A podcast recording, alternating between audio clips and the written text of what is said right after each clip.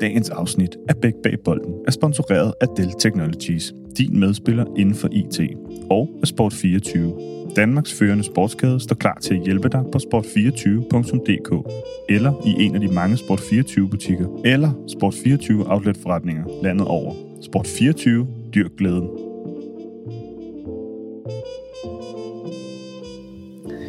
Du har nu valgt at lytte til Bæk Bag Bolden, en podcast, der skal handle om fodboldens hverdag, hvor jeg forsøger at tage lytterne med rundt i alle de kroge og hjørner af fodbolden, som ikke altid er så tilgængelige for andre uden for faget.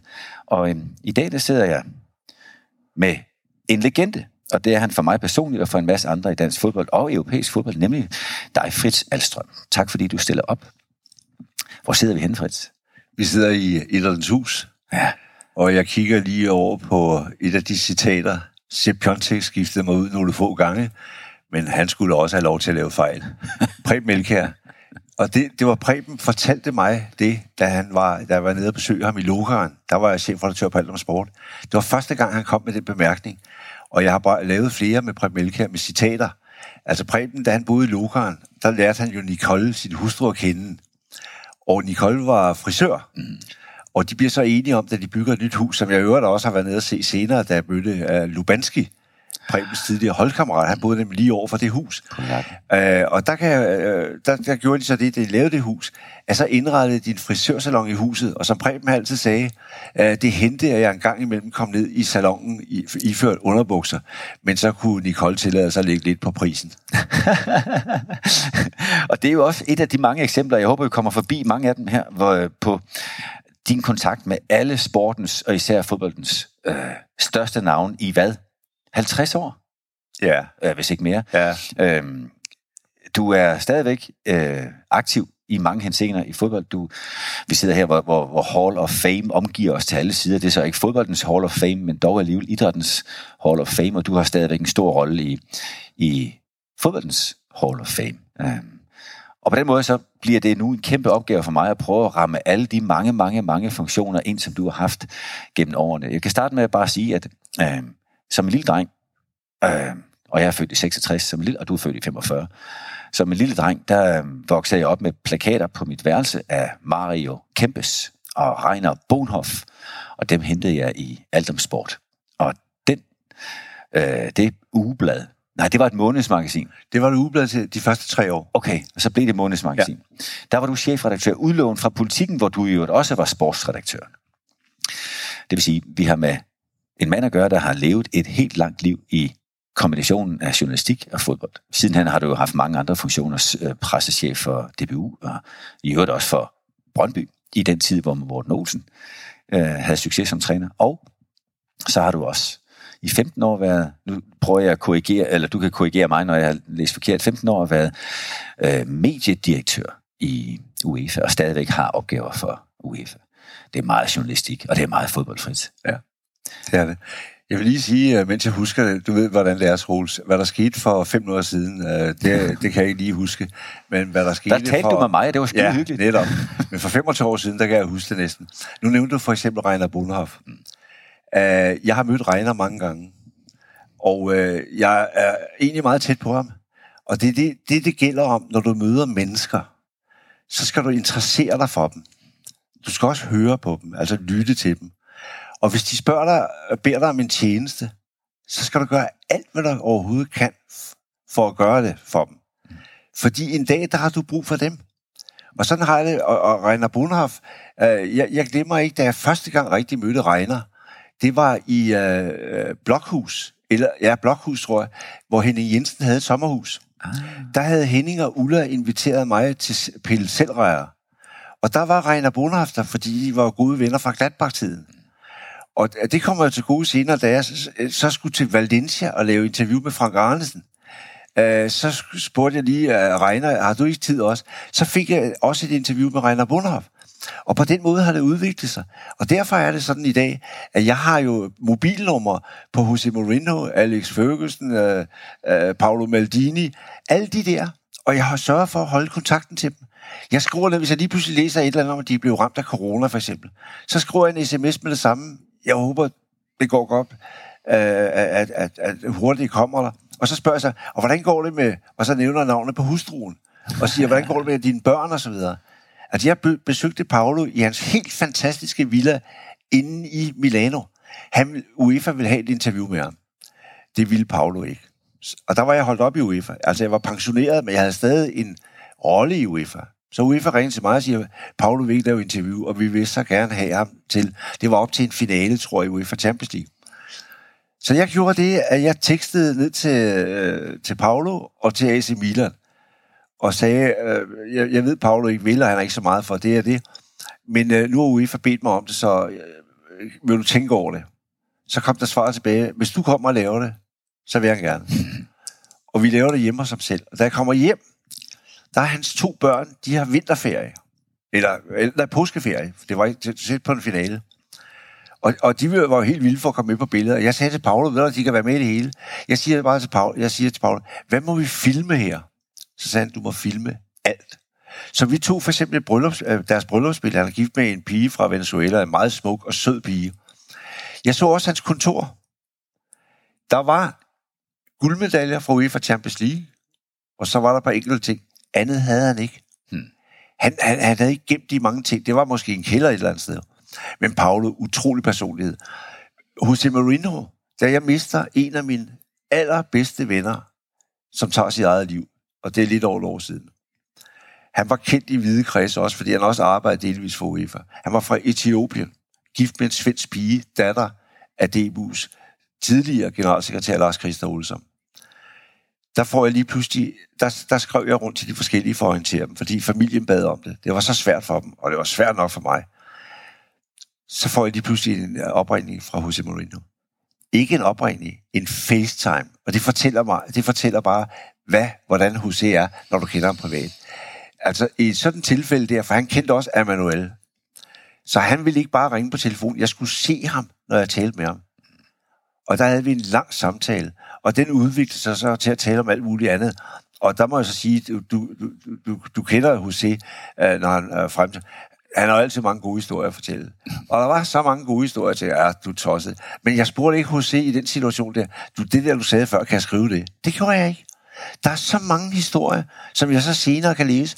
Morten Olsen siger altid til mig, vi taler frem og tilbage, men du må ikke skrive noget, faktisk. Tre dage senere, så har han udtalt noget af det til BT eller Ekstrabladet og så videre. Og så siger jeg til mig, hvad, hvad nu? Det var, det var fortroligt. Ja, faktisk, du kender dem, de bliver ved at presse, så skal de bare have lidt. De skal lige have en lund, så er der fred og ro for dem i en måned. Altså, nu sagde du lige før, at du kender Rosé. Nej, det gør jeg faktisk ikke. Og det er jo det, der er så særligt ved dig, at du kender Gud og hvermand, og du har historie på de fleste, og det er det, som vi gerne vil dykke ned i i den her samtale i, øh, i Idrættens Hus. Men inden vi kommer dertil, så kunne jeg godt først give plads til et kort øh, speak fra den her podcast partner. Dagens afsnit af Big Bag Bolden er sponsoreret af Dell Technologies. Dell Technologies er din medspiller inden for IT, med løsninger, der altid er designet med miljøet i tankerne. Kom med på det vindende hold med Dell Technologies. Sport 24 konkurrence. Vind et par fodboldstøvler fra Pumas EM-kollektion Spectra Pack. Du vælger selv, om det skal være Neymars Future støvle eller den hurtige, lette Ultra-støvle. Du deltager i konkurrencen på Sport 24's Facebook-side, og vinderen trækkes den 30. i 6. Held og lykke. Fritz, øhm, hvor vi lige hørt om noget bæredygtighed, og det at være sund og stærk, og du sidder her foran mig øh, og ser lige så vital ud, som jeg kan huske fra første gang, jeg mødte dig, og det er vel snart også 35 år siden, jeg kan dårligt huske, hvornår. Øh, du har altid været en del af fodboldens, øh, ikke bagtæppe, men aktør. Og, øh, og hele det forløb, som, som du har været igennem, det giver dig jo indsigt i, hvordan fodbolden har udviklet sig. Og jeg skal ikke øh, bede dig om at lige ramse de tre hovedpunkter op, men hvis du kan prøve øh, den fortælle øh, stemme, du nu har, og som jo stadigvæk bliver brugt også på TV3, øh, og give øh, et bud på, hvad der, har, hvad der er sket af, af ting, som du har bemærket igennem fodboldens udvikling fra, fra du jo som en lille dreng var stor entusiast til at arbejde professionelt med det i 50 år. Hvad, hvad, hvad tænker du er um, dine første minder, og hvor er det, du har set de store udviklinger komme? Øh, det, det er lidt svært for mig at svare på. Ja. Altså, jeg tager udgangspunkt i, at jeg var fem år, da jeg første gang uh, spillede fodbold uh, i SB 50 Strandens Boldklub, Ishøj Strand. Uh, vi havde ikke nogen bane. Uh, vi havde et område uh, mellem to veje. Den ene hed Dr. Mindevej, og det var fordi, der, på, på den vej, der var der en motorbane. Uh, da de så begynder at bebygge af flere af de her stykker jord, så er der stadig et område tilbage, hvor vi spillede med en bold. Og når jeg siger en bold, så jeg kan ikke til mig, jeg kan ikke engang kalde det en bold. Vi havde sådan et leder, der var gået i stykker, men det stoppede, det, det fyldte vi med sokker. Og så det startede vi med at spille med. Så i løbet af et, et års tid, der er så seks år, øh, der får vi en bane i det gamle fiskerleje. Og den havde jo slet ikke målene. I flere år, der må vi spille vores hjemmekampe på udebane, altså et andet sted i Ishøj Landsby. Så det, det er den første start, jeg har. Og det vil sige, at jeg er et barn af foreningsidrætten, af den frivillige foreningsidræt. Det har aldrig forladt mig. Aldrig. Når jeg har været ude at rejse for UEFA, hvis vi havde været et eller andet sted, og der kun var 20 minutter hen til hotellet, så tog jeg ikke en taxa. Hvorfor gjorde jeg ikke det?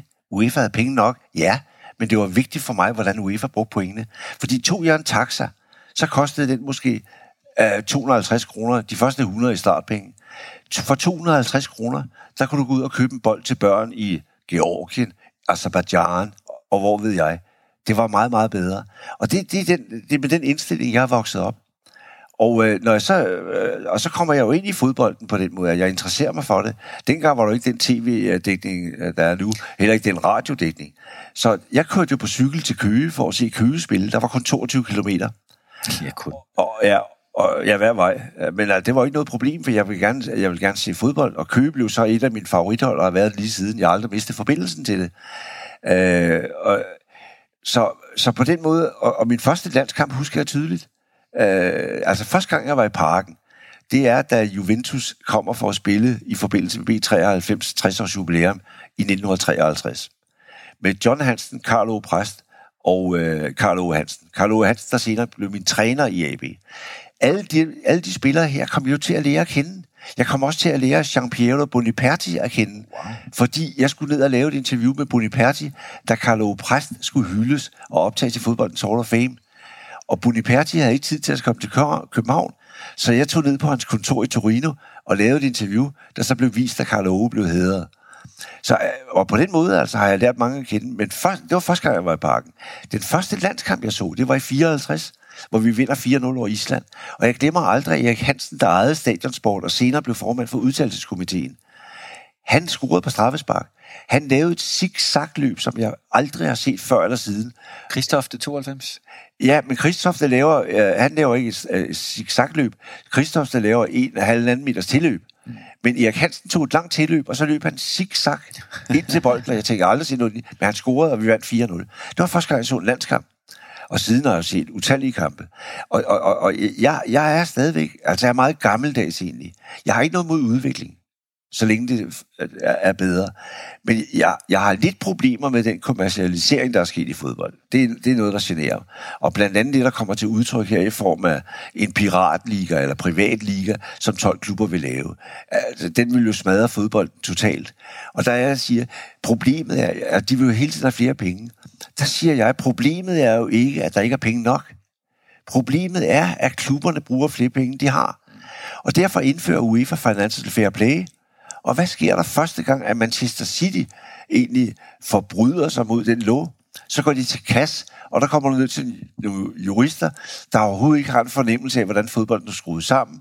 Og så ender det med, at de, øh, for det første, så bliver deres bøde reduceret, men de, og de får mindre bøde på 10 millioner euro, tror jeg. Det er, det er jo peanuts for Manchester City. Men de bliver ikke udelukket, som UEFA har gjort det. Og det er det ved det. Jeg vil våge at påstå, jeg har altid sagt, Bayern München er i min optik i særklasse den bedst organiserede klub i verden.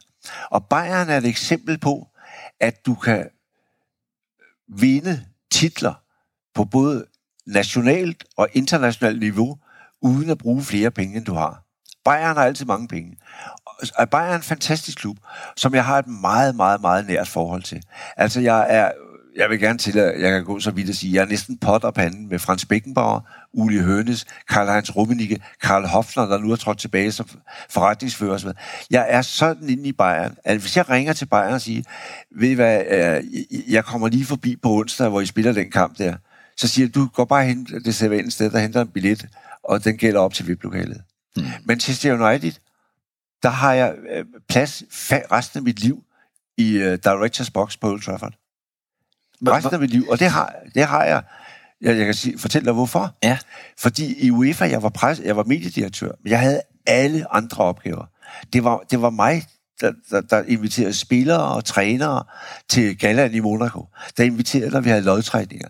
Altså, jeg havde kontakten til alle klubber, til spillere og trænere, og derfor lærte jeg dem jo at kende personligt.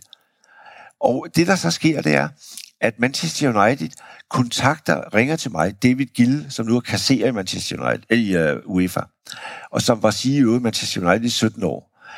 David ringer til mig og siger, øh, for et, det var 2006, vi har siddet og talt om i United, at vi uh, næste år gerne vil markere 50-året for vores første kamp nogensinde i Europa. Og vi vil gerne spille mod et udvalgt europæisk hold. Hvordan er muligheden?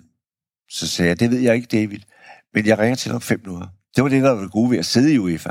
Så jeg gik direkte ned i den anden ende af, af, af UEFA's hovedkvarter, hvor Lars Christer sad. Han var generalsekretær, så siger Lars Christer, David har ringet sådan og sådan og sådan. Hvad gør vi? Og så siger Lars Christer, faktisk du kan sige til Lars, ugen efter skulle der være UEFA Champions League finale i Paris 2006. Du kan sige til David, at han kan komme og møde dig og mig på kampdagen kl. 12 på vores hotel, fordi der er en mulighed. Og muligheden er den, at EU har spurgt, om vi ikke vil, øh, gerne vil arrangere en kamp, der markerer 50 året for EU-traktaten. Så måske kan der være en mulighed der. De kommer, og Bobby Charlton er med. Og Bobby, som jeg også har mødt så mange gange. Altså, jeg, jeg følte mig rigtig... Øh, jeg, jeg var, jeg, det var en familie, der mødtes her. Og de fortæller, hvad de har af planer. Og Lars Christer siger så, der er en mulighed. Vi forelægger det for præsidenten. Fordi EU har spurgt om det samme. Jeg siger til jer med det samme. Hvis det her bliver vedtaget, så er der kun én i UEFA, I taler med om det. Og det er, det er Fritz. I taler ikke med nogen andre. I kontakter ikke nogen andre. Han har beføjelse til at træffe alle beslutninger på UEFA's vegne.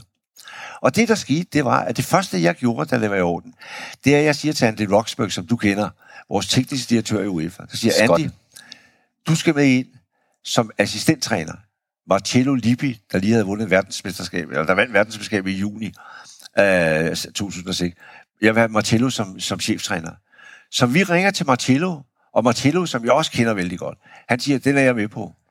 Og, og, og Martello og hans kone kommer til Manchester, og vi møder Alex Ferguson, og der er pressemøde, og kampen bliver annonceret.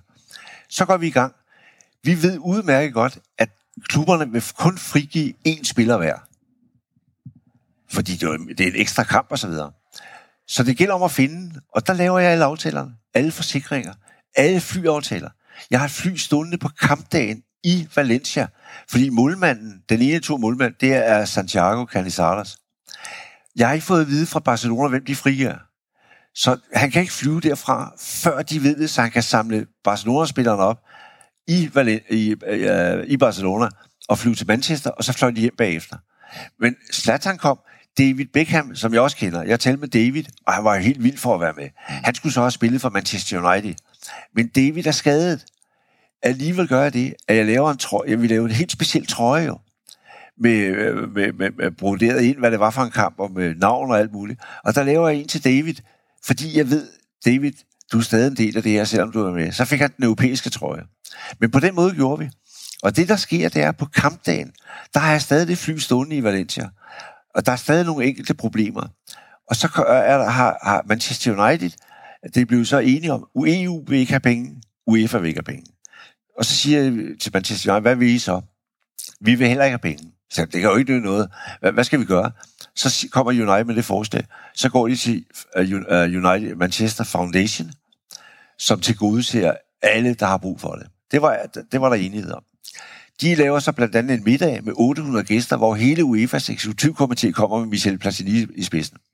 Så kommer der en uh, ung mand over på vores kontor nede i en hjørne på Old Trafford og siger, Fred, uh, du, du skal komme til frokost om en halv time. Det har jeg slet ikke tid til. Jamen, det er Alex Ferguson, der siger det. Øh, men du må sige til Alex, det, det kan jeg ikke. Jeg er nødt til at koncentrere mig om det her. Nå, han gik tilbage. Så kommer han tilbage igen. Fred, uh, jeg skal hilse dig fra, fra Sir Alex. Han, han siger, det, det, du er ikke inviteret. Det er en ordre. og, og, og, og når Alex giver en ordre, så, så begynder du ikke at diskutere længere. Det gør du bare ikke, så gik jeg over. Og der kommer jeg til at sidde sammen med Alex Ferguson, Gary Neville, Ryan Giggs og så videre. Han sætter mig til højbord, Rio Ferdinand og så videre. Jeg sidder ved højbord, hvorimod præs- UEFA's præsident og andre, de sidder rundt omkring. Og alene der, der skal man passe på, for de siger, hvad fanden er nu det her for noget? Altså, sådan er det jo bare. Men det var ikke mig, der havde valgt det. Og de vidste, jeg havde travlt. Og så siger Alex og David Gill til mig, nu skal du høre herfra, nu slapper du af et øjeblik. Du spiser øh, forretten, og når den er færdig, så får du lov at gå, men der skal lige ske noget først. Og da vi har spist forretten, så går David Gill op, og så siger han, ja, vi vil gerne øh, sige tak til en af vores mangeårige venner, og øh, jeg overlader mikrofonen til Alex Ferguson. Og så kommer Alex op, og jeg glemmer det aldrig, han kommer op og siger, han tager mikrofonen, det er typisk Alex, og siger, Fred, så er det her, du, og det er nu. Der var ikke noget med, at det er Fritz Alstrøm. Fritz, så er det her, og det er nu. Så kommer jeg op og får overragt en gave, og så får jeg at vide, at uh, resten af dit liv er der altid en plads til dig i Directors Box, og så først kommer fem minutter før kampen begynder. Og det, det er jo klart, det bliver jeg glad for, fordi jeg, jeg føler noget for Manchester United. Men det, der var det bedste af det hele, det var, der var udsolgt. TV-rettighederne solgt. Alt muligt. Der var mange udgifter. Men en nettogevinst på 11 millioner pund, som er omkring 100 millioner kroner i dag. Det gav den kamp der, ud over den PR, det var for fodbold.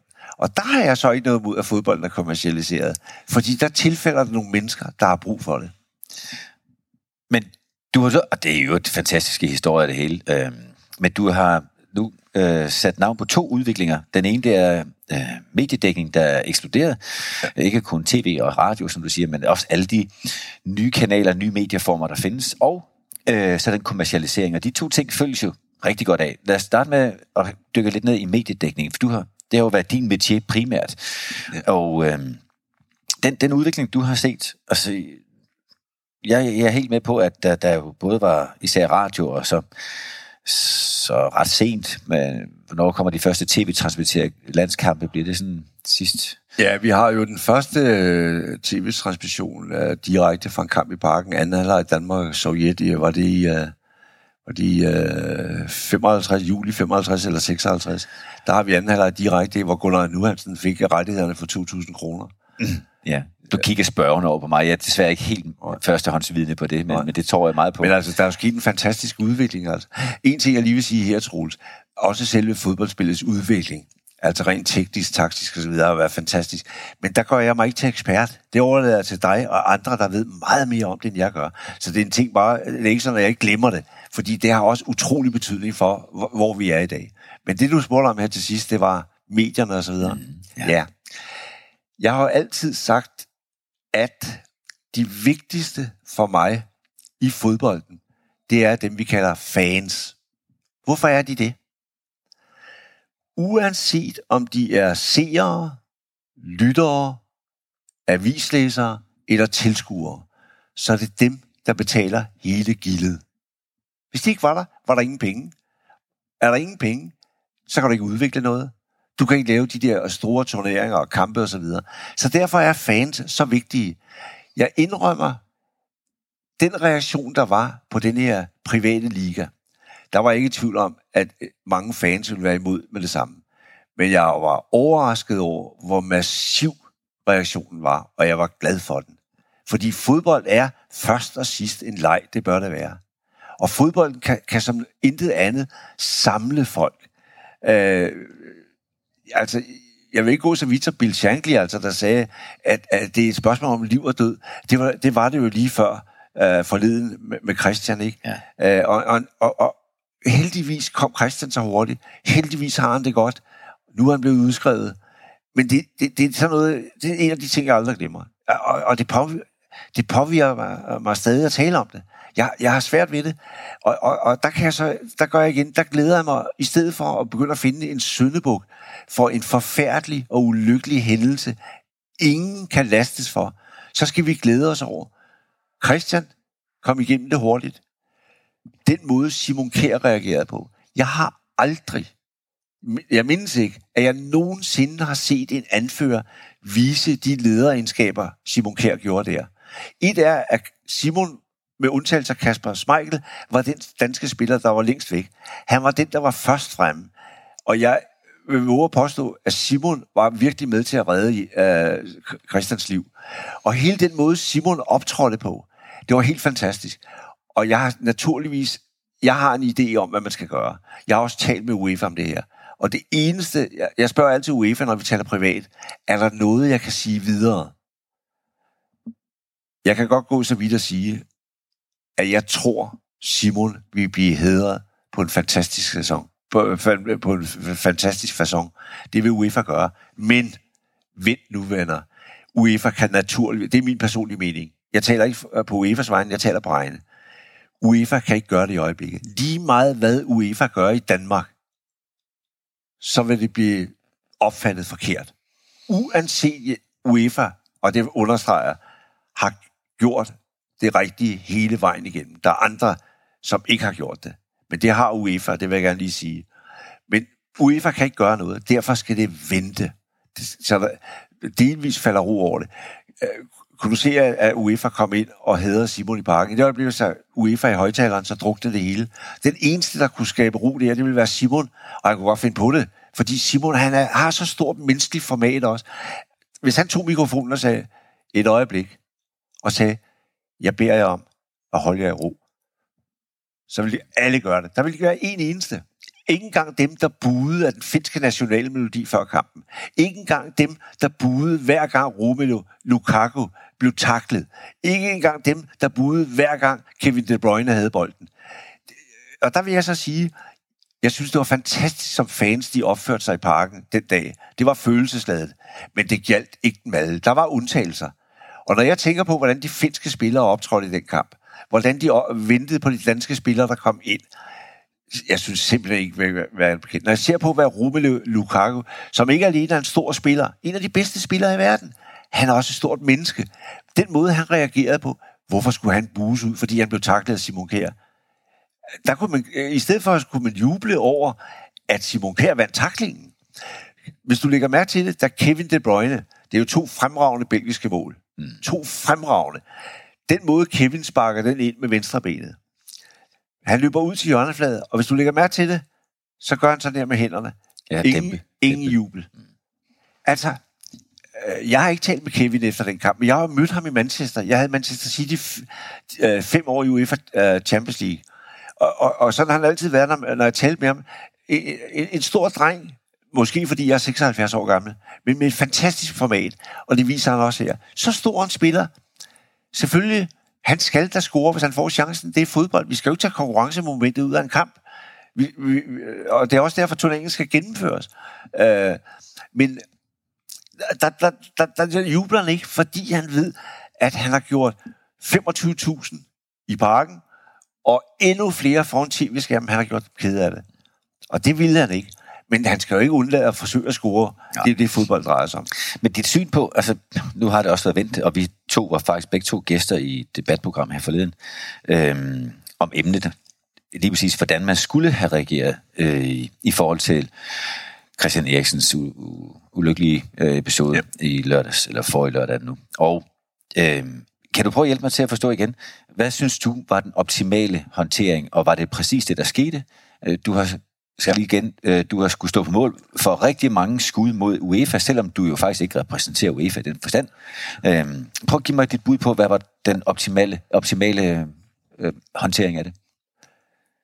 Altså, dagen efter, to dage efter, tre dage efter, der, der er det så nemt at sige, hvad man ville have gjort. Men jeg ved nøjagtigt, jeg ved nøjagtigt, hvad jeg ville have gjort. Og hvorfor ved jeg det? Fordi jeg har prøvet, uden sammenligning vil jeg sige, for der galt det ikke liv eller død, men jeg har prøvet flere gange i min tid i UEFA, hvor jeg har været ude, og der er opstået et problem med, at en kamp ikke kunne komme i gang af den ene eller anden grund, at en kamp blev afbrudt, for eksempel på grund af tåge, og øh, hvordan... Og, og der ved jeg lige nøjagtigt, hvordan jeg reagerer i de tilfælde. Og der, der gjorde jeg det, at jeg vejede først stemningen. Jeg talte med alt og alle, så jeg havde simpelthen alle informationer og alle følelser, de lå på bordet. Og så skubber du det væk, der ikke kan bruges. Og så gjorde jeg det, at jeg ringede hjem til Gert Eichner, der var CEO, og sagde, Gert, øh, ja, situationen er sådan og sådan og sådan. Hvad gør jeg? Og så sagde han altid til mig, du ved bedre end nogen anden, fordi du er på stedet. Du træffer beslutningen. Og det var det, jeg ville have haft, have gjort i parken den dag. Jeg ville have truffet beslutningen. Jeg ville aldrig have overladt det til øh, Kasper Julemand eller Peter Møller eller nogen andre træffe beslutningen. Jeg ville, som UEFA-mand, ville jeg have truffet beslutningen. Og, og, og, og det vil jeg så have gjort på baggrund med respekt for reglerne, så der ikke lige pludselig bliver tale om noget, der ikke kan lade sig gøre. For eksempel, du udskyder, fjerner en hel dag i turneringen, så vælter hele korthuset. Øh, jeg vil også øh, øh, øh heller ikke gå ind på, hvad nogen har sagt. 0-0. Øh, lad os blive ved det. Jamen, det er konkurrenceforvridning. Så rammer du endnu flere. Du, du, du, du løser måske øh, umiddelbart et problem, men du skaber andre. Altså, vi kan ikke gøre det. Og, og, og, og der ved jeg, altså muligheden var, der var tre muligheder. De to er kun kommet frem. Den ene mulighed var at genoptage kampen. Okay? Alt det her siger jeg under forudsætning af, at Christian kom til sig selv hurtigt og var i en stabil tilstand. Hvis det, hvis det ikke havde været tilfældet, så ved jeg slet ikke, hvad der var sket. Så tror jeg simpelthen, at det er ligesom olympiske lege 72 i München, så tror jeg, uanset hvad, uanset hvilke kvaler det øh, vil volde logistisk og så videre, så tror jeg, at hele turneringen var blevet udsat et døgn. Det var også det, der skete i olympiske lege 72, øh, med sorte septembers overfald på israelske atleter. Men jeg vil have sagt det, okay, der er tre muligheder. Genoptage kampen, spille næste dag kl. 12, som reglerne siger, eller spille kl. 20 eller 21. Og det var det, var jeg inde på forleden dag. Hvis du spiller kl. 21, så kolliderer det med en anden kamp. Og det var det, jeg var inde på i TV-avisen, hvor Maria Yde så siger, at vi har ikke mere tid. Hvor jeg lige når at sige, at UEFA har allerede tabt en milliard på udsættelsen. Og de har taber formentlig en milliard yderligere på, at der kommer at være få tilskuere. Mere når jeg sige, og så siger folk, begynder at gøre Christians liv op i penge. Nej, det jeg vil sige, at jeg har sagt der, det var, om det så har kostet UEFA en milliard at der først skulle spilles kl. 21, så havde UEFA sagt, det accepterer vi. Fordi UEFA behøver ikke de penge. Øh, selvfølgelig behøver de på et eller andet tidspunkt, men UEFA bliver ikke ruineret, fordi man taber yderligere, lad os sige en halv milliard. Så der var ingen, det havde intet at gøre med økonomi. Og det ville jeg have gjort, der ville jeg have sagt sådan og sådan. Og hvorfor vil jeg sige, spil lige efter kampen? Det, jeg, jeg synes ikke, det, den beslutning skulle have været overladt til nogen. Det blev den så. Uh, spille kl. 12 næste dag, det kan du ikke. Vi ved alle sammen godt, at når spillerne var kommet hjem, de ville ikke være i stand til at sove de første 4-5 timer. Det ville de ikke. Så kan de jo spille kl. 12.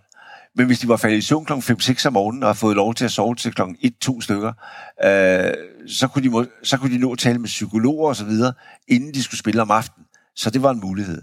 Men det, der ærger mig, det var, at der ikke var nogen, der tog den beslutning, men overlod den til, til andre. Og da, da, da, da den så bliver overladt til andre, at der er de valgmuligheder. Og jeg ved godt, det ikke har været ude øh, med, at der kunne spilles kl. 8 eller 9, men det ved jeg, at det blev nævnt på mødet. Det ved jeg med sikkerhed. Og det, der er interessant, det er, at jeg ved det fra en dansker, der deltog i mødet. Så jeg, jeg ærger mig over, jeg havde ingen akkreditering, jeg var der som tilskuer inviteret af UEFA. Ellers havde jeg blandet mig, akkurat som jeg blandede mig, da jeg var til den kamp med Danmarks-Sverige, du ved, med Christian Poulsen og mavepuster og så videre, øh, hvor, hvor jeg sagde, jeg var derinde som tilskuer. Jeg var hjemme fra UEFA på ferie, og var til en middag hos nogle gode venner, men havde sagt, at jeg skal ind og se landskampen. Og da jeg ser, at det sker, så går jeg med sammen ned, og jeg er nede og tale med Heinz uh, Herbert Frandler, uh, der er dommer. Han er helt rystet og så videre. Og der går jeg ind, og, og der var ikke nogen fra DBU. Der var ikke nogen fra DBU. Så det endte med, at da, at da Herbert siger til mig, at jeg kan ikke klare det, jeg kan ikke spille videre, jeg tør ikke. Fair nok, så meddeler vi bare, kampen med aflyst, og så taber vi 3-0. Eller Danmark taber 3-0. Jeg måtte op og finde et lokale, der du ved, hvor vippeindgangen er, og du kommer ind, øh, øh, til, inden du går ind til pladserne. Der var sådan en lille hjørne. Der fandt jeg, fik jeg fat i et bord og fire stole, så den tyske øh, dommerkvartet kunne få noget at spise. DBU var så rystet over det hele, de, de kunne slet ikke reagere. Men jeg har jo prøvet mange af de der ting. Og det er det, det gælder om, uanset øh, hvor følelsesladet det er, så er du er nødt til at holde hovedet koldt. Og det er også, selvom jeg bliver præget følelsesmæssigt af det, så prøver jeg hele tiden at sige, en ting for sig, og en anden ting for sig. Og, men, men øh, med al respekt, der er, jo, altså, der, der er jo sådan en kæmpe forskel på at skulle håndtere en tog eller en øh, udsat kamp på grund af fyrværkeri og alt muligt andet. Og selv den episode med, med dommeren, der øh, blev antastet i kampen mod svens- svenskerne inde i parken. Og så til det, hvor hele stadion er vidne til en kamp på liv og død. Og ja, øh, det var også derfor, jeg sagde, uden sammenligning. Ja, og jeg vil sige, altså. ja, og det gjorde du. Men, men det at kunne holde hovedet koldt, er jo selvfølgelig en fornem kvalitet, men som jeg tror, jeg tidligere også har fået sagt det, det menneske, der kunne stå i parken den lørdag og holde hovedet koldt, er jo ikke Det kunne jeg ikke. Er ikke voldsomt velkommen, fordi sådan en Hånd kold skid. Hånd på hjertet. Jeg kunne slet ikke holde det ude koldt heller. Overhovedet ikke. Så, så jeg tænker, Men, men jeg, jeg tror godt, jeg ville have været i stand til på baggrund af min erfaring at, at kunne lytte således, at altså være med til... Jeg, jeg har jo den opfattelse, at hvis der er et problem, så er man nødt til at tale om det. Altså, øh, dialog er det bedste, den bedste måde at forsøge at løse det på. Men i, altså, en skal jo tage beslutningen. Og, og, og der mener jeg, at det, der var urimeligt, øh, det var, at, øh, at øh, Peter Møller og Kasper Julemand lige pludselig skulle tage en beslutning på spillernes vegne. Det var også derfor, at dagen efter sendte en e-mail til UEFA og skrev, at I var uheldige med den pressemeddelelse, I kom ud med, for I skrev, at de ønskede at spille, i stedet for, at I skulle have sagt, de foretrak. Der er en kæmpe forskel, fordi de havde valget mellem noget, som under alle omstændigheder ikke var særlig godt jo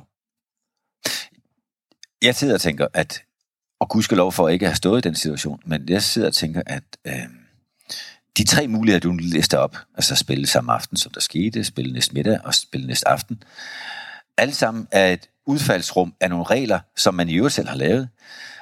Nogle regler, som formodentlig ikke er skabt for at tage højde for den situation. Hvis de regler ikke fandtes, så vil alle jo være helt indforstået med, at selvfølgelig skulle den ikke spilles færdig den aften, hvis overhovedet. Men fordi man har lavet nogle regler, og man er en supertanker, altså det svarer jo til, at Mærsk kan være misundelig på en opstartsvirksomhed på grund af deres agilitet, at UEFA, som skal forvalte så mange kampe og så mange øhm, øh, øh, interesser, ender med at regulere fodbolden for noget, der så faktisk ikke slår til i situationen, så mener jeg jo, altså det er jo fordi, jeg har den karakter, jeg har, altså så er man selvfølgelig nødt til at lave noget civil courage, så er man selvfølgelig nødt til at udfordre systemet og sige, den her situation, den, de udfaldsmuligheder, der findes, kommer et sted fra, som ikke tager højde for det her, så vi vælger ingen af dem. Vi bliver væk. Og så må nogle andre sidenhen finde ud af, om den skal være tabt 3-0, placeres senere, skal ende, hvordan den nu skal være. Men, men det vil jeg kunne have forstå. Uh, så derfor kan jeg godt og glæde mig over, at, at, at det gik, som det gik, at uh, Christian kom igennem det, og kampen blev ligegyldig, men jeg kunne bare ikke ønske mig, at man skulle vælge mellem to, nej, tre. Altså, vil du koges, vil du steges, eller vil du frityre steges, eller hvad det nu var, de tre muligheder, ikke? Jeg, jeg respekterer fuldt ud dit argument.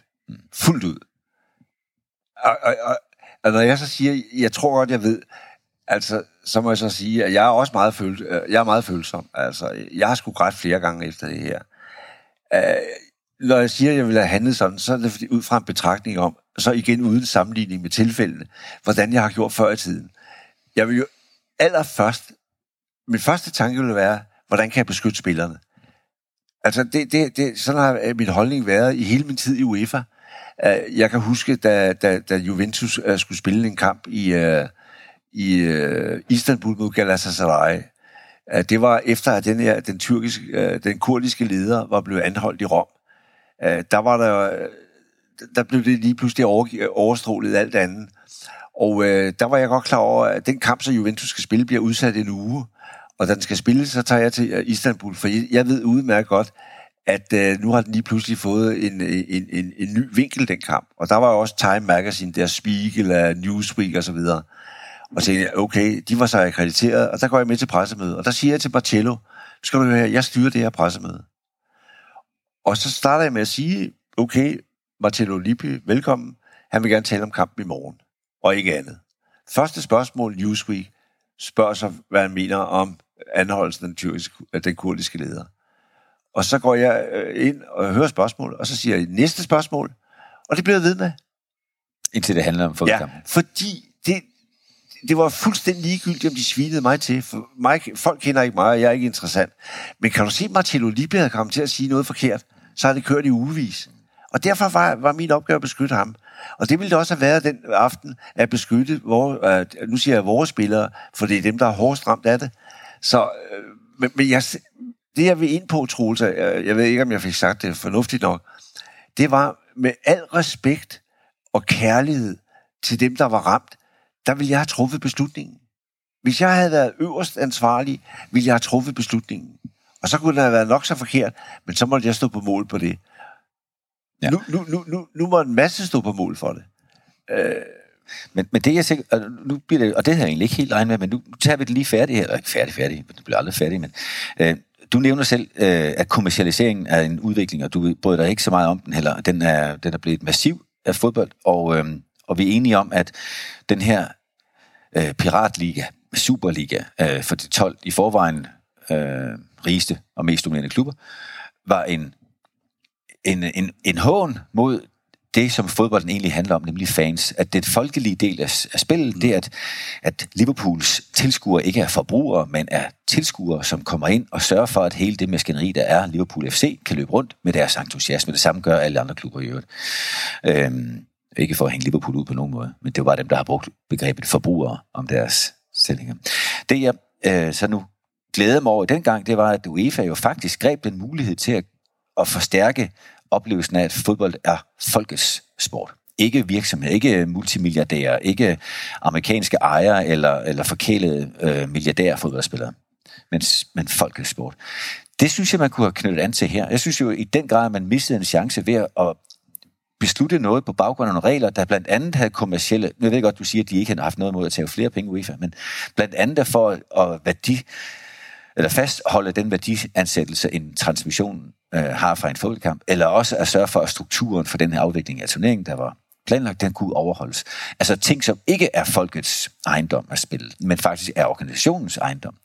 Der synes jeg jo i den grad, at de to ting øh, går imod hinanden, og jeg vil sådan have ønsket kun for sportens skyld, men også for UEFA's måske, at de har grebet chancen for at sige, ja, vi kan godt se, at det folkelige, det menneskelige, det ikke øh, systemarkitektiske, øh, arkitektoniske, men, men det menneskelige aspekt er, at den her kamp skal ikke spilles videre nu. Og derfor havde vi ikke taget hensyn til regler, der baserer sig blandt andet på nogle økonomiske øh, prioriteringer. Det havde været så smukt. Ja. Og fordi der er så meget smukt at hente fra den her kamp. Der er så meget smukt nu, når Christian han rejser sig og er ude at besøge landsholdet igen, at se den samhørighed, der var landsholdsspillerne, som viste det aller tydeligst samhørigheden mellem modstandernes fans og danske fans, og den kæmpe respekt, der også øh, omgiver det hele. For mig er noget af det mest rørende ved det ellers grufulde forløb, det var, da Christian blev båret fra banen, omgivet af sine holdkammerater, dækket af hvide laner og et finsk flag. Jeg synes, det er så meget symbolik. Men, men der synes jeg, at UEFA de missede en kæmpe chance for at minde folket om, at det er folkesport. Hvem siger, at UEFA ja, det... ikke ønskede at spille kampen næste aften. Ja, det er også rigtigt. Og, og det, det, jeg, jeg, jeg forstår dig fuldstændig, Troels. Og jeg synes, at, at dine din, din argumenter, dem, dem, dem bifalder jeg. Det var en fantastisk chance for UEFA også. Men jeg, jeg, jeg, vil, jeg, vil, jeg vil sige to ting. Du mener, UEFA greb den. Øh, det kan man sige ud fra den betragtning, at UEFA ikke sagde, at vi spiller ikke mere i dag. Gå hjem og sov hvis I overhovedet kan. Øh, og så, så spiller vi næste dag. Men den anden ting, og det har jeg også sagt til UEFA, uanset hvordan reaktionen havde været, så i stedet for en pressemeddelelse, så ville jeg have mødt fans, og det møder du så igennem pressen, om det er så tv, radio eller journalister, der ville jeg have mødt dem ansigt til ansigt. Og det, det kan jeg tillade mig at sige her, uden at jeg er illoyal over for UEFA, tværtimod. Fordi jeg har sagt det til UEFA. Jeg har sagt to ting. I situationer som denne er det vigtigt, at man møder mennesker ansigt til ansigt, så de kan se dig, når du taler. Og det er det, du, du efterlyser også. Og det, det sagde jeg og, jeg, og så det andet, jeg nævnte for dig, mm. med at jeg ville have ønsket, eller foretrået ordet foretræk frem for ønsket. Mm. Så jeg, jeg, jeg, jeg, jeg, jeg, jeg har ikke noget argument imod det, du siger. Og jeg kan tillade mig at sige det, og stadigvæk være lojale for UEFA, over for UEFA, som jeg holder meget af. Fordi de er enige med mig i det. Og det er det, jeg mener med, at man, men altså et er at skulle træffe en beslutning inden for et minut. Men hvis du har en dag til det, så kan man jo nå at komme på andre tanker og høre andre, der måske er klogere. Du får nogle input, som du kan bruge. Ikke? Og det er det, når vi sidder her, så ved vi jo meget mere, end vi vidste, mens Christian stadig lå på banen. Ja, og derfor så er det nemmere at kan, ja. tage en mere ja. Øh, bred kalkyl ja, på det men nu. derfor kan vi godt tale om det, fordi det er jo en del af evalueringen jo. Ja, og det, det jo så godt kunne føre mig hen til nu, for det er, jeg skal lige gentage, hvad du selv måske kun halvt har sagt, nemlig at du er jo, du står ikke til regnskab for UEFA på nogen måde. Det er jo ikke dig, der er UEFA. Du har ikke øh, i den her sammenhæng øh, en forpligtelse over for UEFA, og du er ikke repræsentant for dem. Men det har været din arbejdsplads igennem mange år, og du har arbejdet tæt sammen med nogle af de mennesker, der sidder der nu også. Og, og jeg er ikke øh, her for at trække tæppet væk under nogen, eller løfte dyner for andre. Jeg vil bare sige, hvordan har du oplevet den øh, kolossale udvikling af UEFA's aktiviteter, både i forhold til især med Champions League, som har været en kæmpe gevinst på mange måder, og også økonomisk et øh, skal vi sige, spejl af den kommercialisering, du nævnte tidligere. Og så hele det spil, der er omkring øhm, dem som en magthaver i forhold til fodboldens udvikling. Øhm, ser du dem som en gatekeeper, nogen der tager vare på den, øh, på den internationale fodbolds udvikling, eller nogen der faktisk bruger fodbold til at samle magt? Det spørger jeg, fordi det, ja, det er det, det første, man kan få. Det første, du siger. Klart det første.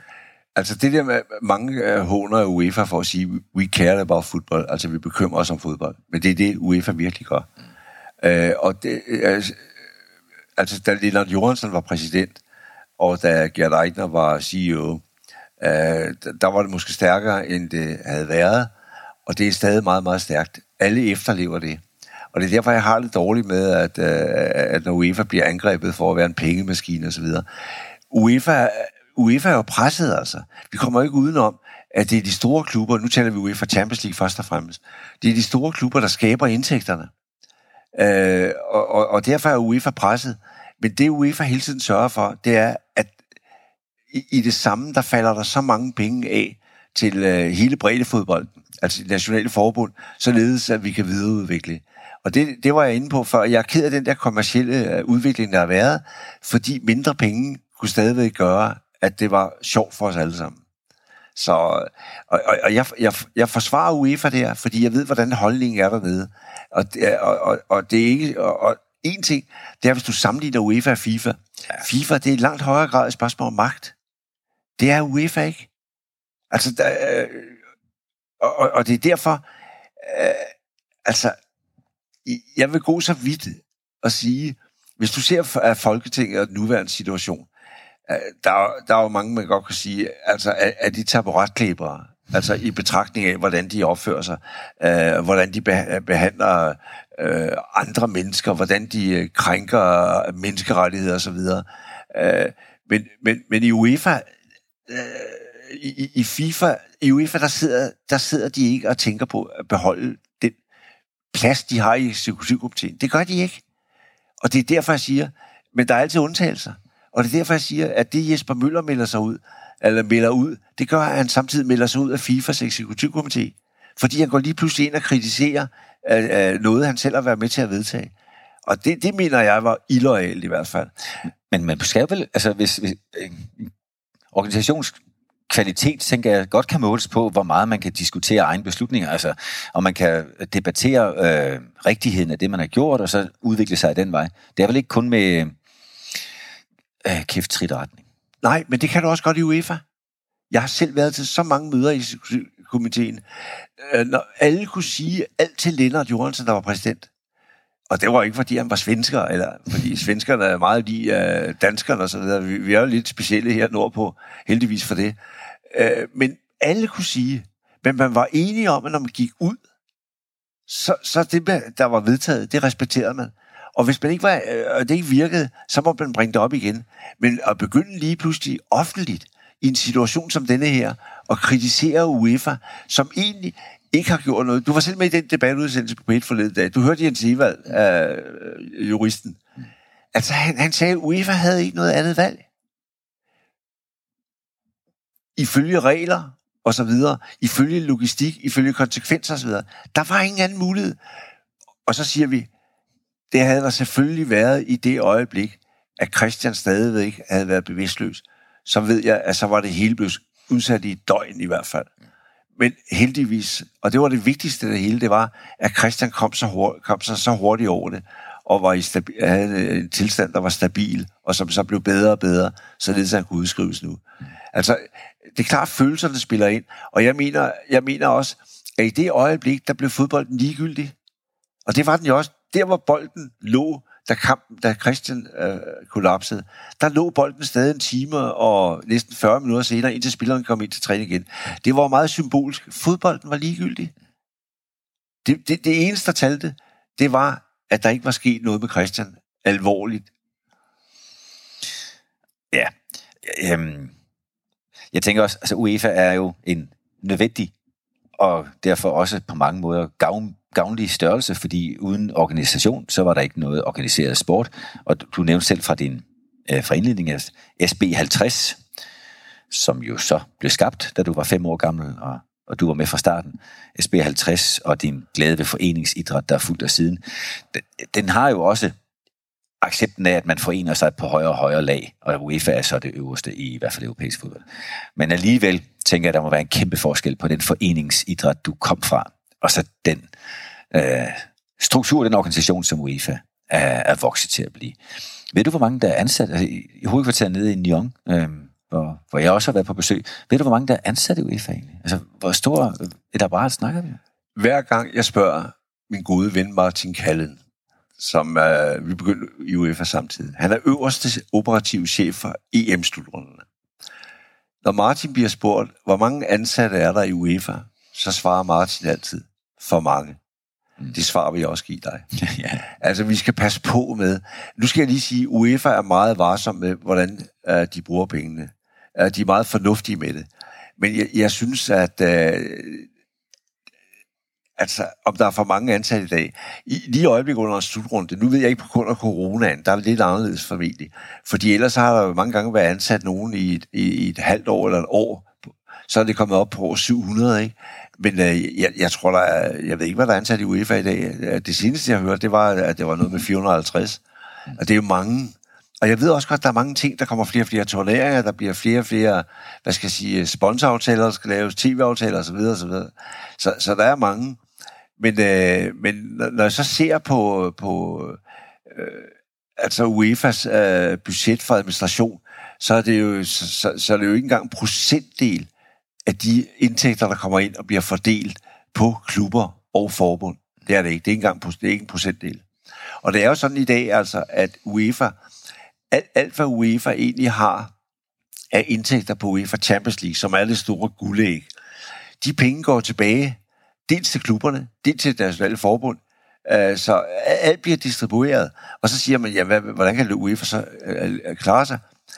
EM hvert fjerde år er nok til, at UEFA, selvom de betaler meget, meget store præmier, altså placeringspræmier, så, så er det mere nok til, at UEFA kan drive virksomheden rent administrativt og betale huslejen og hvad ved jeg. Også blandt andet, fordi de har en god aftale i Schweiz om, hvor meget de skal betale i skat. Altså, der er ikke noget problem. EM er, er, i fodbold er, er tilstrækkeligt. Og der vil jeg sige, EM er ikke bare vigtig rent økonomisk. Jeg mener også, at EM øh, er, er, er vigtig rent fodboldmæssigt. Fordi der er intet, og heller ikke UEFA Champions League nogensinde, der kommer op på siden af landskampe og landsholdsturneringer. Intet. Fordi i landsholdsfodbolden, der er det spørgsmål om folks personlige nationale identitet. Så det der med, og det er derfor klubberne, de taler meget om det, de tør ikke røre landsholdsfodbolden fordi det vil fans aldrig acceptere. Den stemning, vi oplever i forbindelse med landskampe, den oplever du ikke i forbindelse med klubkampe. Overhovedet ikke. Selv ikke i en UEFA Champions League-finale. Landsholdsfodbolden er for mig nummer et. Og en af grundene til det, for jeg er faktisk tilbøjelig til at give dig ret, øh, selvom jeg tror, der er mange øh, af de yngre generationer, som synes, at klubfodbolden er det største, altså, øh, og, og, spillerne er endnu større end klubberne. Øh, men, men så vil jeg sige, at når man går på et stadion, også de største, til en klubkamp, så er der så mange turister. Så mange, der kommer for at være en del af en event. Og kommercialiseringen har løftet det til helt nye højder. Så det kan være svært at få den stemning reelt op at stå, som, som hører sig til sådan en kamp. Hvorimod at landskampe, der er der jo primært tilskuere, som repræsenterer enten det ene eller det andet hold. Jeg er helt enig med dig. Helt enig. Vi glæder os over, at EM også er i Danmark, og ja. når den her episode udkommer, er der fortsat en kamp tilbage som er... Med Danmark, så var der en, en 8. finale. Ja, det er 8. finale, den 28. som, som resterer, når den her ja. episode kommer. Ja. Vi skal lige skynde os at sige, at vi to taler på et tidspunkt, hvor Danmark endnu ikke kender sin skæbne. Vi har ikke spillet mod Rusland. Ja. Øhm, glimrende. Så opmærksomheden, vi har brugt snart en time af din dyrbare tid på, det er, at kommercialisering er en kæmpe udvikling af fodbolden de sidste 50 år og mediedækningen. Og nu sidder du og er stadigvæk aktiv i mediedækningen. Du arbejder fortsat for TV3. Øhm, hvilken markant oplevelse synes du, der har været af den udvikling mediemæssigt? Jeg, jeg, jeg ved godt, hvad jeg selv vil svare, men det skal jo være dit, altså for eksempel sociale medier, det er mange, mange mere forgrenede medier, der, der er dukket op. Altså det er jo, øh, før hvor der kunne måske være 12 akkrediterede i en presseloge, så er der jo nu hellere 120. Hvad, hvad, hvad ser du, når du kigger på udviklingen af mediedækning? Jeg synes, den er for uroligende. Ja. Jeg blev ringet op her for øh, nogle måneder siden. Øh, jeg, bor i Gilleleje, og i Nordsjælland, der laver de øh, et, et, et, et blad, der går ud til alle beboere. Øh, og det er, det er baseret på annonceindtægter. Og de spurgte, om jeg ikke ville indrykke en annonce, fordi de troede, jeg havde min egen erhvervsvirksomhed. Og det har jeg ikke. Jeg er momsregistreret, men jeg har ikke nogen decideret virksomhed. Jeg er jo kun mig selv. Mm. Men jeg vil gerne hjælpe dem. Og øh, så sagde, jeg, så sagde de, hvad, skal der så stå dit navn? Nej, det skal der ikke. Så jeg indrykkede en annonce, hvor der stod, vær varsom med de sociale medier. Hmm. Fordi det er det, jeg synes, der, der, der, der, der er nødvendigt. Det er så nemt at melde ud, og du står ikke til ansvar eller regnskab for noget af det. Og det er en af de grunde, det er en af de ting, hvor jeg ser det øh, øh mediernes betydning, især det sociale, øh, den, øh, den, øh, den er foruroligende. Og derfor også, jeg ved udmærket godt, på grund af de udtalelser, jeg er kommet med, også for at øh, forsvare UEFA mod en unfair kritik, som jeg føler, det har været, øh, så ved jeg godt, at så får jeg lige pludselig, fordi så får jeg pludselig en masse mennesker imod mig. Altså, jeg har fået... Øh, jeg, har ikke set sociale medier. Jeg er ikke på øh, Instagram og Facebook og Twitter. Øh, jeg har glemt noget. Jeg ved ikke rigtig, hvad det hedder. Jeg, jeg har lige opdaget Wikipedia, ikke ja, sociale medier. jeg, gør, jeg, jeg, jeg, jeg, jeg gør det aldrig. Jeg, jeg er aldrig på der. Så, så jeg ved ikke. Men jeg har fået mange e-mails. Og ved du, hvad jeg har svaret dem? Ingenting. Jo, Nå. jeg har svaret hver og en. Jeg har sagt kære et eller andet, altså alt, hvad vedkommende hedder. Tak for din mail. Hvis du sender mig dit telefonnummer, så ringer jeg til dig. Hmm. Fordi jeg har den holdning, at hvis du ikke taler med folk, så kan du ikke løse et problem. Det er en, fali, det er en, det er en faliderklæring, hvis der er et problem, at du ikke forsøger at løse det. Jeg siger ikke, du kan løse det, men du kan forsøge, og det gør du gennem samtale. Så jeg skrev til dem, de, de, de, de, de svarer tilbage, de er fuldstændig paf. De, vil, vil du tale med mig? Så sagde jeg, send mig dit nummer, og jeg har ringet til dem alle sammen. Jeg ringet til dem alle sammen. Nogle gange var samtalen 20 minutter. Hvor, og det, der sker, det er, at i løbet af samtalen, så begynder de at sige, ja, jeg kan godt se det, ja, ja, ja det kan jeg godt, og så videre. Så siger jeg, du skal ikke give mig ret. Jeg vil bare gerne have, at du forstår det, så kan du bedre. Når du taler med dine venner og familie, så kan du sige, hør lige her, Uh, jeg, jeg synes også det der, og det synes du. Men jeg har tænkt lidt over det, og jeg har talt med Freds. Uh, der, der er jo også det der, det har vi slet ikke tænkt på. Men det er da klart, det bebrejder dem da ikke. Men jeg har svaret dem alle sammen. Ja. Og der tror jeg ikke, at man skal regne med, at Murdoch fra The Sun, eller Overhovedet at, ikke. at han når så langt ud i materien. Det er stærkt arbejde. Ja. Det, er Men det, det gør jeg, det er bare for at give dig et indtryk af, altså at uh, respekt, respekt, respekt, det er også det, UEFA siger. Og det, det føler jeg, det, det er en form for respekt, det er, at du svarer på noget, uanset hvordan det eventuelt er. Face to Men face. jeg går ikke, ja, face to face, eller på telefonen, men, eller e-mailen. Men jeg går ikke ind på Twitter og alt det der, hvor, hvor man bare kan fyre af, som man vil. Så hvad der er sagt og skrevet om mig, jamen okay, øh, hvis der er nogen, der har haft glæde af det, så er okay, og hvis der er nogen, der fortryder, så er okay. Og det er jo lige præcis der, hvor, hvor vi øh, står efterladt nu med, med den mediedækning, du er inde på, har udviklet sig så meget, det er, at øh, hvem som helst kan mene hvad som helst, uden at stå til regnskab for det under dæknavn ja. eller anonymitet. Ja. Og lige præcis brugen af anonyme kilder har jo desværre også snedet sig ind i, skal vi sige, hovedtrafikåren i, i nogle medier. Øh, Har du en, bare lige for at tage den med her mod afslutning, har du en, en holdning til det? Ja, det har jeg. Jeg har aldrig sagt til en journalist, du kan citere mig for det, men du må ikke skrive mit navn. Aldrig. Mm, nej. Jeg siger altid, øh, selvfølgelig taler, fortæller jeg fortroligt med venner og bekendte osv. Men hvis jeg taler med en journalist, så siger jeg til dem, jeg vil gerne give dig baggrunden, øh, men det, det er fortroligt. Og så siger jeg, nå, nu ved du det. Fra nu af kan du citere mig for alt, hvad jeg siger. Du skal ikke skrive, at en anonym kilde siger det og det og det. Jeg lægger navn til, enten eller, eller også siger jeg, at jeg vil ikke være med. Og jeg har aldrig som journalist selv, aldrig skrevet ifølge en anonym kilde. Anonym, anonymitet, det dur ikke i den sammenhæng her. Der er man nødt til at stå ved det, man siger. Og, og, og melde det ud, uanset hvor ubehageligt det kan være. Så, men, men det foregår, det foregår ja. meget, ikke? Og hvis man skal være den tredje magt, så ja. skal man også være sit ansvar bevidst. Og det tænker jeg, man Lige godt nok. en gang imellem kan spørge den gamle skole om, ja. når man er i medieverdenen. Ja. Nu har du delt ud, Fritz, til mig og dem, der lytter med, øh, at dit syn på udviklingen i fodbold meget omkring de store navne, du har bevæget dig rundt, og jeg ved, at vi kunne lave en hel udsendelse mere eller to, hvor, hvor vi kunne gå alle de kæmpe personligheder igennem, som du har mødt i dit fodboldliv. Men du har også snakket om UEFA's betydning, og, øh, og redegjort for dit syn på, hvordan UEFA's rolle i den meget omtalte sag øh, fra Christian Eriksens uheldige episode eller uheldig, det er sådan en underdrivelse. Hvad er det rigtige ord, Fritz? Jeg ved det. Men, men ulyksalige. Ulykkelige, ja. ja. Øh, og det er nu taget til efterretning for alle os, der prøver at få et nuanceret billede af verden, og tak fordi du bidrager til det. Så tak til dig, Fritz, for din tid. Tak til lytterne for at lytte med, og tak for øh, opbakning fra dette programs partner. Tak for nu.